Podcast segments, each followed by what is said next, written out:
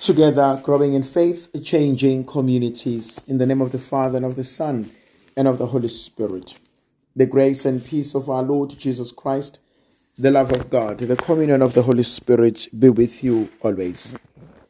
Today, dear friends, I would like us to reflect on the book of Deuteronomy, chapter 31, verses 1 to 8.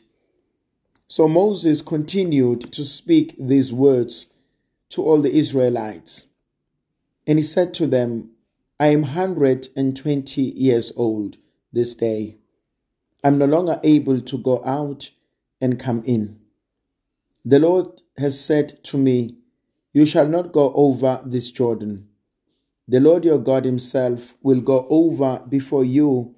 He will destroy these nations before you, so that you shall dispossess them, and Joshua will go over at your head as the Lord hath spoken. And the Lord will do to them as he did to Sihon and Og, the king of the Amorites, to their land when he destroyed them. And the Lord will give them over to you, and you shall do to them according to all the commandment which I have commanded you. Be strong and of good courage. Do not fear or be in dread of them, for it is the Lord your God who goes with you. He will not fail you or forsake you. Then Moses summoned Joshua and said to him in the sight of all Israel, Be strong and of good courage, for you shall go with this people into the land which the Lord has sown to their fathers, to give them, and you shall put them in possession of it. It is the Lord who goes before you. He will be with you. He will not fail you or forsake you. Do not fear or be dismayed. It's a beautiful reading. It's, it's a consoling reading. The first thing that I love the most here it's it's acknowledgement, a sense of contentment. Moses says, I'm 120 years old. I no longer able to go out and in. He knows his limitations. He knows who he is. But one can only do that if one has come home to himself. I know what I'm capable of because I've seen what I've done. You know what you've, you are capable of because you've witnessed what you've done. And this leads us to, to a sense of growth when one says, I'm no longer able to do what I used to do. I'm not as young as I used to be. I'm not as strong as I used to be. When I was young, I was able to do X, Y, and Z. But I no longer am capable of doing it. And so the ability to know your strengths, your limitations, but put it differently the ability to know when to bow down in style with a sense of, of grandeur, with a sense of honor, without overstaying your visit. The ability to, to learn and to say, maybe it's time to move on to something else. Maybe it's time to to walk away. Maybe it's time to to hang the boots. Maybe it's time to give someone else a chance. That's something beautiful for me when he says, I'm no longer able to go out and in. Then the Lord says, you will not go through the Jordan into the promised land. But the Lord says, I will go before you.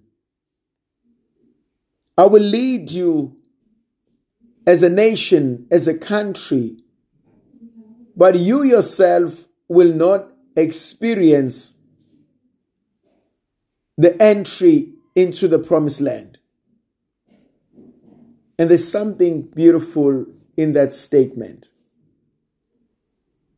that the Lord is able to prepare Moses for the future. And for Moses to be at peace with that. And for Moses to accept that my journey ends here. Beyond this, it's not for me. Then there's no need for him to be frustrated. There's no need for me to be frustrated. You know, some, some people struggle that so and so no longer talks to me. So and so no longer texts me. So and so is forever busy when I want us to, to hang up, to go out and to chill. But it's okay to, to realize that my journey ends here. I cannot go beyond this. And I don't have to be angry. I don't have to hate. I don't have to question. I just have to accept. Then my journey ends here. Then there is a third element. When the Lord says, I will raise up a leader like you. I will raise Joshua. He's the one who will hurt my people. He's the one who will lead them. He's the one who will allow them to possess the land. Do not be afraid. Do not lose heart. I will be with you. I will be with him. I like the beautiful reality of Joshua. The Lord says to Moses, I will raise up the son of Nun, and he will lead them into the future. You don't have to worry about that. So often we we want to play God. We want to tell God how to plan our future, how to plan our retirement. And God says, I will raise up a leader, the one who will take over when you are gone. Can I trust God with my future? Can I trust God with my life? Can I trust God with my family? That as a father, as a mother, even when I die, God will take care of them. I trust that God will see you through it all. Yes, I can prepare you. Yes, I can work with you. Yes, I can teach you so much, but ultimately, God will do the rest. There's something beautiful in trusting God. Lord, I trust you. I trust that you have my best interest at heart. I trust that you will see me through it all. I trust that even when I lose this job, you will still provide for me. I trust that you will see through my children. I trust that you will heal me from my brokenness. I trust that you will never abandon me. I cannot control tomorrow. I cannot control what happens to me. but I can always trust God with my life. May the Virgin Mother of God continue to be with us, to protect, to bless, and to guide us. The Father, the Son, and the Holy Spirit.